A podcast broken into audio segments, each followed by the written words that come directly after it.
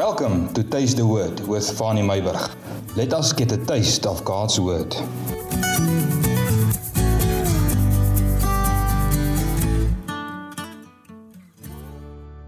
Good morning. I want to speak to you this morning about to persevere in the disciplines. For two weeks, we were looking at different spiritual disciplines and the purpose of the disciplines for the Christian life, to live a Christian life, to persevere in disciplines. We have so many things to do in life. We have so many things. We have house activities, washing of the dishes and the clothes. We, we have studies, we have schoolwork, we have marital responsibilities, we have uh, the uh, responsibilities outside, we have the garden, we have the pets, and we have all the other daily routines. There's so many things that keeps us busy. And all these responsibilities makes it difficult to persevere in spiritual disciplines because the spiritual disciplines is not number one on our priority list. We put it somewhere number three, four, or five. So it is easy to study. It is easy to wash the dishes. It is easy to do the garden responsibilities, but it is not easy to do the spiritual disciplines. They say that spiritual discipline is the only thing that makes busy people godly people. That was interesting for me. Spiritual discipline is the only thing that makes busy people godly people. If there is no discipline, you will never find the time to pray. If there is not discipline, you will never find the time to do evangelism. If there is not discipline, you will never find the time to study the Word of God. You need discipline. So, how can we be more persevering in the disciplines of godliness? Because if I want to persevere in spiritual disciplines, I must know how is it possible? Who can help me in the process? Number one, the Holy Spirit will help you to persevere in spiritual disciplines. Because you know, and you must remember, it is for godliness to be Christ like. The Holy Spirit can help me. Wherever the Holy Spirit dwells, His presence creates a hunger in you for holiness. The natural man does not have this hunger for holiness. It is the Holy Spirit that makes the child of God a son of God, as Romans chapter 8, verse 29 says. So it is the Holy Spirit who produces within us the desire to be disciplined that leads to godliness. That means we have to listen to the voice of the Holy Spirit and the Holy Spirit that is bringing us toward discipline. We have to listen to the Holy Spirit that is in us because Holy Spirit cry out in our hearts, Abba, Father.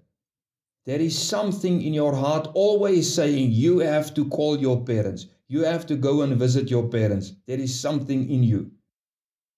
The same way, the Holy Spirit is the one that is speaking in you and cry out, Abba Father. It is pulling you towards your Father, towards spiritual discipline, towards Christ likeness.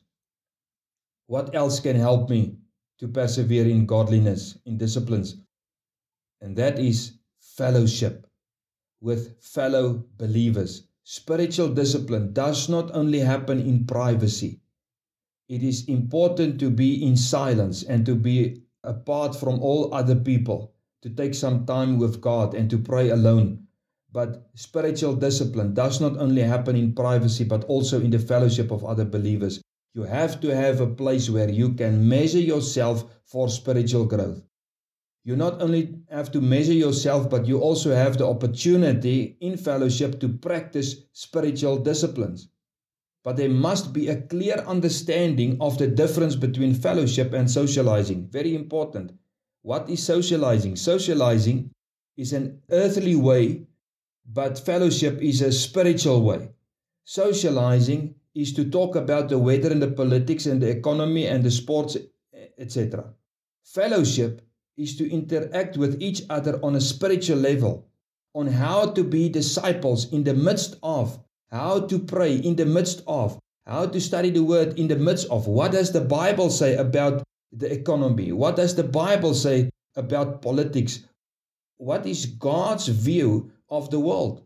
That is fellowship in light of the world. Ephesians 4, verse 16 says, Speak about the body and how they are joined together. That is fellowship. Fellowship help us to develop in a spiritual balanced way. And that is why Hebrews 3, verse uh, 13 says that we should encourage one another. And that comes through fellowship. The other thing that help us to persevere in spiritual disciplines is struggles. And now you have a big question mark, but it helps us to live a disciplined life. In Christian living, there will always be some struggles. And don't tell me it is only the Christians that is struggling. That's nonsense. You know it. In Christian living, there will be struggles. But that is a way of discipline. Many things competing against your spiritual progress. And that is why Paul says in 1 Timothy 4, verse 7 to 10, but only verse 10 I'm going to read. And for this we labor and strive. Your spiritual journey is a, is a journey of labor, it is a journey of strive. There is some struggles. And you know what? It is unhealthy to listen to those that say that when you are a Christian that there are no struggles and there will be no struggles anymore. That's also nonsense. Jesus says in John 15, verse 18, that the world will hate you. If the world hate you, if people hate you, you will have some kind of struggle. And Ephesians 6 says that there is a spiritual battle. Jesus gave an example of some struggles. Paul gave examples of struggles.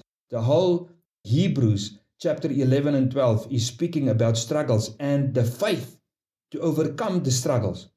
It is not that it is a, downcast kind of life. No, it is just struggles. But this struggles is drawing you closer to God. Now, Jesus already won the battles, but you have to fight the fight of faith. In other words, you are already a conqueror, even if there is struggles. You go into the struggle knowing you are more than a conqueror through Jesus Christ. We must remember that real holiness in us is always under attack. That is the struggle. It is against your faith, it's against your holiness, it's against your Christ likeness. But the struggles is bringing you closer and make you more pure, more holy, more Christ like. We have come a long way in spiritual disciplines, but we have to apply it. Therefore, I want to ask you is it your desire to become Christ like? if you want to be godly, practice spiritual disciplines. Why? Because it have a eternal effect on your life. And my question is, where on your priority list lies spiritual discipline? And I want you to move it. If it is on number three, four, five, or six, move it up, move it up. Number two, godliness comes only through spiritual discipline. If you want to be Christ like child of God, there's only one way follow spiritual disciplines. I want to conclude with this. Gary Player, as a top class golfer, once said, after someone commented that he is a very lucky man to win so many titles and so many times. And he said this I find that the more I practice, the luckier I get. If a golfer can say that, why does the Christian want his reward on a silver plate? No. If a golfer have to be disciplined, we also need to be disciplined. The sportsmen do it for earthly recognition, but we as Christians must do it more diligently because of the eternal value. Blessings, may the Lord help you in following the spiritual disciplines until we speak again.